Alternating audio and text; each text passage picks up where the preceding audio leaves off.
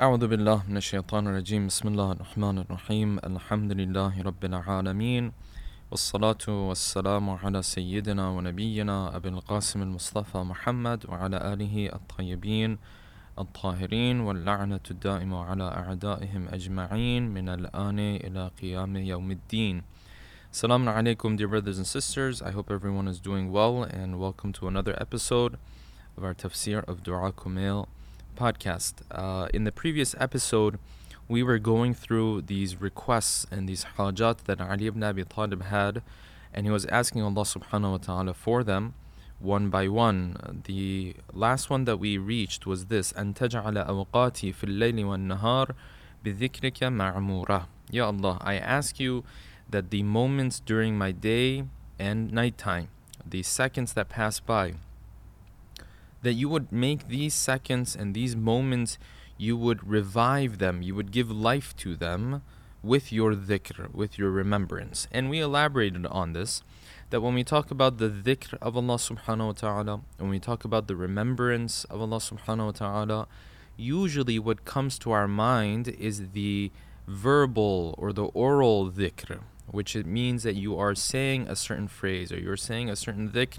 Maybe you have a tasbih with you, um, maybe you're sitting in the masjid. There's a certain connotation that comes with this word dhikr. However, when you look at the teachings of Islam, the literature, you actually find that there's oral dhikr, there's verbal dhikr, and then there's the type of dhikr that has to actually do with your actions, meaning that you carry out an act, and while carrying out that act, you are remembering Allah subhanahu wa ta'ala. And we said that if Ali ibn Abi Talib is asking for his whole day to be revived, to have to in, in, in other words be inhabited or have life injected into it so to speak if he's asking for every moment of his day and night to be like this with the remembrance of Allah subhanahu wa ta'ala he obviously is not referring to that type of remembrance that is done in an oral manner the reason because of this, the reason for this is because, well, at the end of the day, he has tasks to take care of. It's not like Ali ibn Abi Talib woke up in the morning, he had nothing to take care of, and his life was just, you know, all he had to do was worshipping Allah subhanahu wa ta'ala in the traditional sense of the word. No, he had a whole host of things to take care of. Specifically, when he became Khalifa, we know that there was a whole host of tasks that he was supposed to take care of because he was leading the Muslim society at that point. Therefore, there is a different type of dhikr. This type of dhikr is the type that you carry out an act of worship, and while you are carrying out that act of worship, you are remembering Allah subhanahu wa ta'ala. And we gave some examples of this. We said that in Islam there are certain deeds that might even be see, might even be seen as mundane. They might be seen as, you know, part of your normal routine. That if you do them with the proper intention, and if you do them with the remembrance of Allah subhanahu wa ta'ala and the idea that I'm doing this as an act of worship, then they can also count as a form of remembering Allah subhanahu wa ta'ala. And we give multiple examples of this. The best example that I can give really is the interactions that the wife and the husband have inside the house or even between the parents and the children.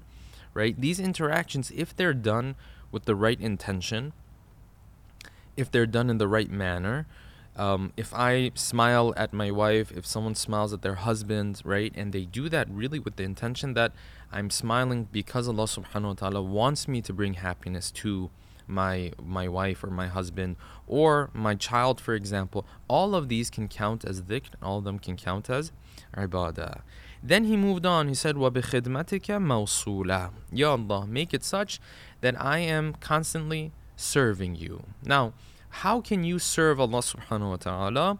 Really, one of the best ways of serving Allah subhanahu wa ta'ala is serving the servants of Allah subhanahu wa ta'ala.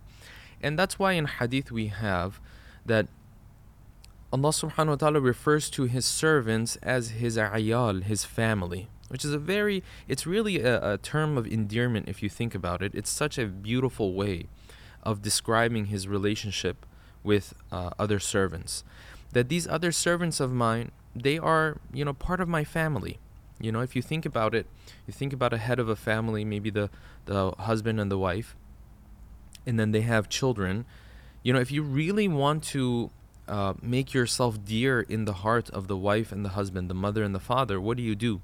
You're nice to their children. You're kind to their children. One of the ways of serving Allah subhanahu wa ta'ala is to serve his family. Who is his family? The servants of Allah subhanahu wa ta'ala. And the number of ahadith that we have when it comes to taking care of the needs of another believer is just it's so much that we really wouldn't be able to cover all of it today. Um, but i will share this one hadith in which um, the ma'asum he says that as long as you are trying hard to resolve an issue of another believer as long as you are busy serving another believer allah subhanahu wa ta'ala is busy serving you. He is busy looking after your affairs now, of course, you know, when we use the word busy for Allah subhanahu wa ta'ala, we don't mean it, you know, in a literal ma- fa- fashion because he, he can't get busy. But that's exactly the point, right? Like, let's say you're spending two hours to solve this problem that this servant of Allah subhanahu wa ta'ala has, this brother or sister has. Imagine for two hours, the most efficient person on earth, right, is looking after your situation, looking into your affairs right? That that means that Allah subhanahu wa ta'ala puts all of his authority and power at your disposal. He channels all of it to start taking care of your problems and your issues right? So that really carries a lot of weight and a lot of meaning. And there are multiple other hadith that we have in this regard. And this is really one of those questions to be honest uh, traveling to uh, multiple communities you know speaking at multiple communities this is one of those questions I get very, very often, especially when brothers and sisters, you know, settle down in life. Now they're married, but their children are like, you know, they're older at this point, and uh, even their children are married now. And, you know, their life is not as busy as it used to be when you have like a 10 year old and a 7 year old. So they've really settled down. Alhamdulillah, they have a good income, or maybe they've retired now. And a lot of times, the question that they pose is, well, what can I do now? yes, I know I have to pray, I know I have to fast, I know I have to take care of the fundamentals of you know my religious duties. I know I have to pay my khums. You know, zakat may not apply to everybody. Um, but what what else is there to do outside of this? And what I what I always tell them is two things. First of all, continue to educate yourself on the religion. There is so much to be learned with regards to the religion that we don't learn just attending the normal day-to-day programs at your local center.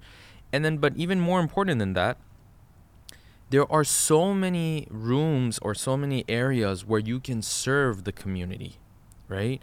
If you have that ability, if Allah subhanahu wa ta'ala has granted some time to you, some convenience to you, you're not necessarily, you know, busy with uh, going to a hospital, for example, or you're not dealing with a specific illness. Alhamdulillah, your life is overall, it's a comfortable life this is your opportunity to now take these years that you have, right, which is not a small amount of time. If someone retires at 60, right, and normally you might live till 80, 85, 90, 95, you know, whatever the case might be, that's another 30 years. You know, if you ask a 20 year old about someone who's 60 or 70, they might look at that and say, well, 60, 70, you know, life is pretty much coming to an end now. But if you ask a 60 or 70 year old, no, they, they, a lot of times they'll feel like, no, life is very much going on the way it's been going on.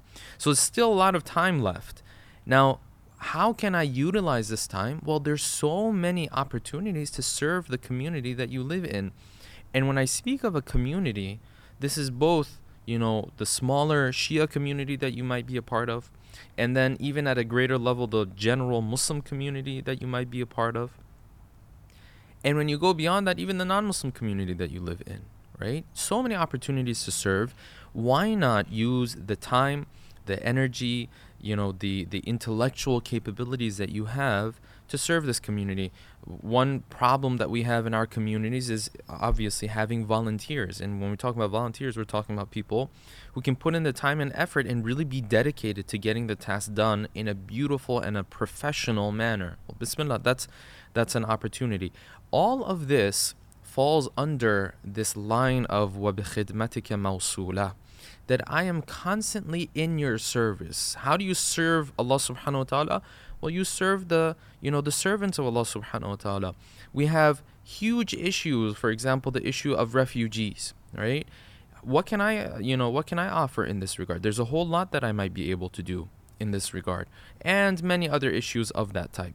So when we speak, when we ask Allah subhanahu wa ta'ala that He makes it such that we can continuously serve Him, we need to understand that serving Him is not necessarily in the form of prayer or salat or fasting. You know, those those are great and wonderful, and many of them are wajib, so you have to do them.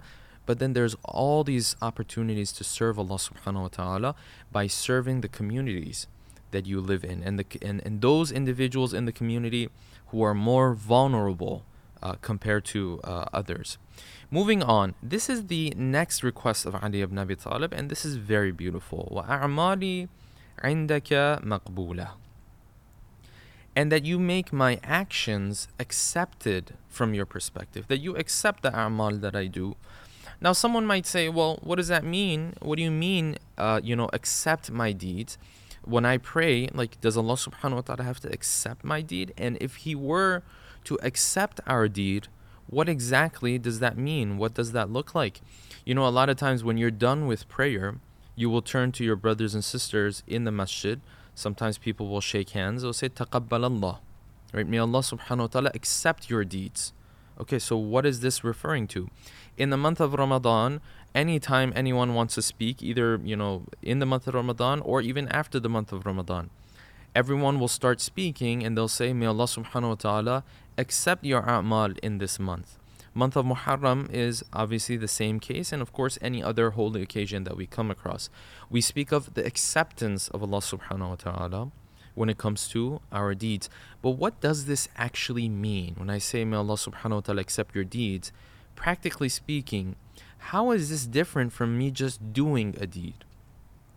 And what is the result when Allah subhanahu wa ta'ala does accept my deed? How does that practically play a role in my day to day life. Okay, so before we go into that, I just want to share uh, one point that we find from the verses of the uh, Quran that speaks to when Allah subhanahu wa ta'ala will accept the deeds of a of a human being.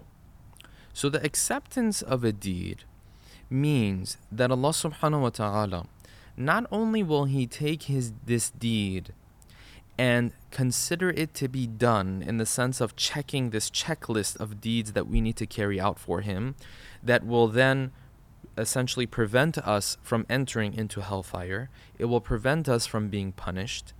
That is one level. That is not what we're referring to when we talk about the acceptance of deeds. The acceptance comes after that. The acceptance comes when not only you essentially check the box and you say, I prayed, right? It comes when Allah subhanahu wa ta'ala accepts your deed and the result of it is that it has a spiritual effect on you. You know, salat has a spiritual effect that we talk about. Uh, fasting has a spiritual effect that we talk about.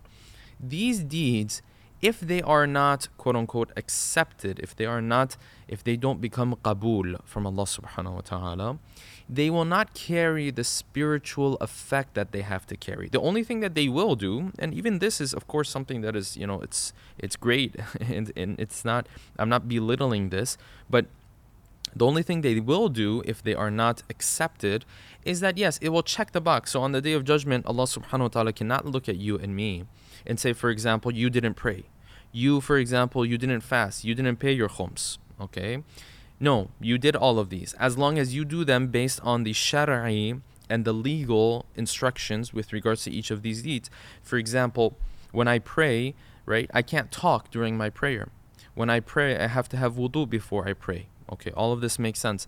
When I pray, there are certain legal aspects of it that I have to keep in mind. If I keep those legal aspects in mind, my amal is a valid amal my act of worship is a valid act of worship. But it is valid from a jurisprudential slash legal perspective. And the result of it is that Allah subhanahu wa ta'ala, on the day of judgment, He cannot punish me for not praying because I did pray. He cannot punish me for fasting, right? Because I did fast. And He will reward me for it too because at the end of the day, it was an act of worship.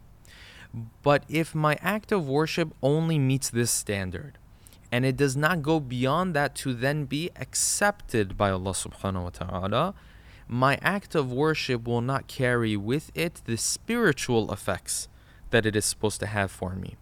What are the spiritual effects? For example, we say when you pray, if you want your salat to be qabul, for example, one of the things is that you are supposed to pay attention in your prayer. Right? That's why we have hadith that whichever part of prayer, whatever portion of prayer that you were actually attentive in and you were actually paying attention to Allah subhanahu wa ta'ala and your heart was present in the prayer.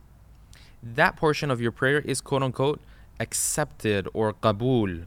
So what does that mean? That means the spiritual effect of that portion will apply to you.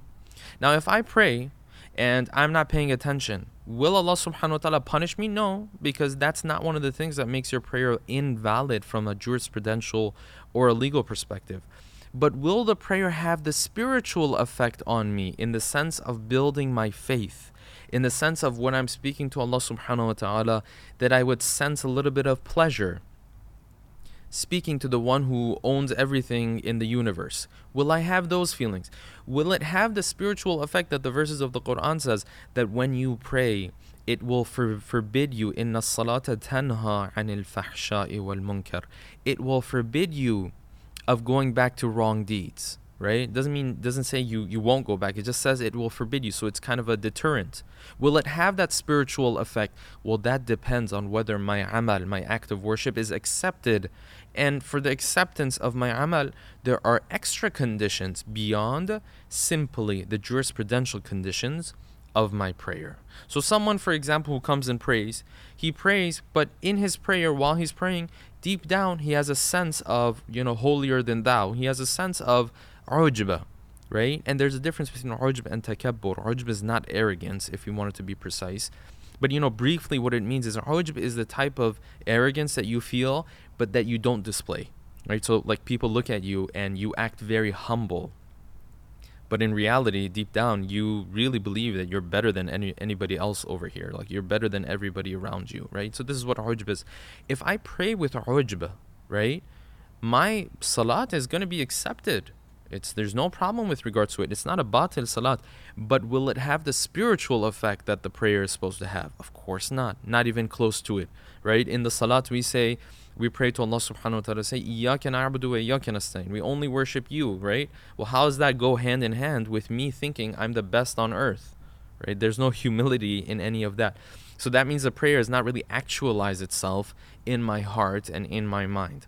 Similarly, for example, another uh, a great uh, instance of this is when it comes to fasting. We say that when you fast, there are certain elements that if you don't keep in mind, if you don't take into consideration, your fasting from a jurisprudential perspective will fundamentally be invalid. It won't have any jurisprudential value, meaning that if you mess up, if you mess around with these elements, you will have to go back and you will have to redo you're fasting. If I fast, for example, right, and I eat in the middle of the day, or I fast, for example, and there are certain, you know, uh, when it comes to, for example, intimacy, right? I'm intimate. Okay. These are elements that will make my fasting batil. Batil from a jurisprudential perspective. But then I can fast a fast that is completely valid from a jurisprudential perspective. There's no problem with regards to it. No faqih no jur, you know, uh, no jurisprudential uh, uh, expert essentially can tell me that my fast is batil, and yet my fast has no spiritual effect on me, or at the very least, it has a very, very little or small spiritual effect on me. Is this possible? Absolutely. If I fast and I backbite, for example, at the same time, what spiritual effect is this fast is this fasting going to have for me? And that's why we have hadith, for example, that the one who fasts and the only thing that he does is that he doesn't eat or drink, he's just putting himself through trouble.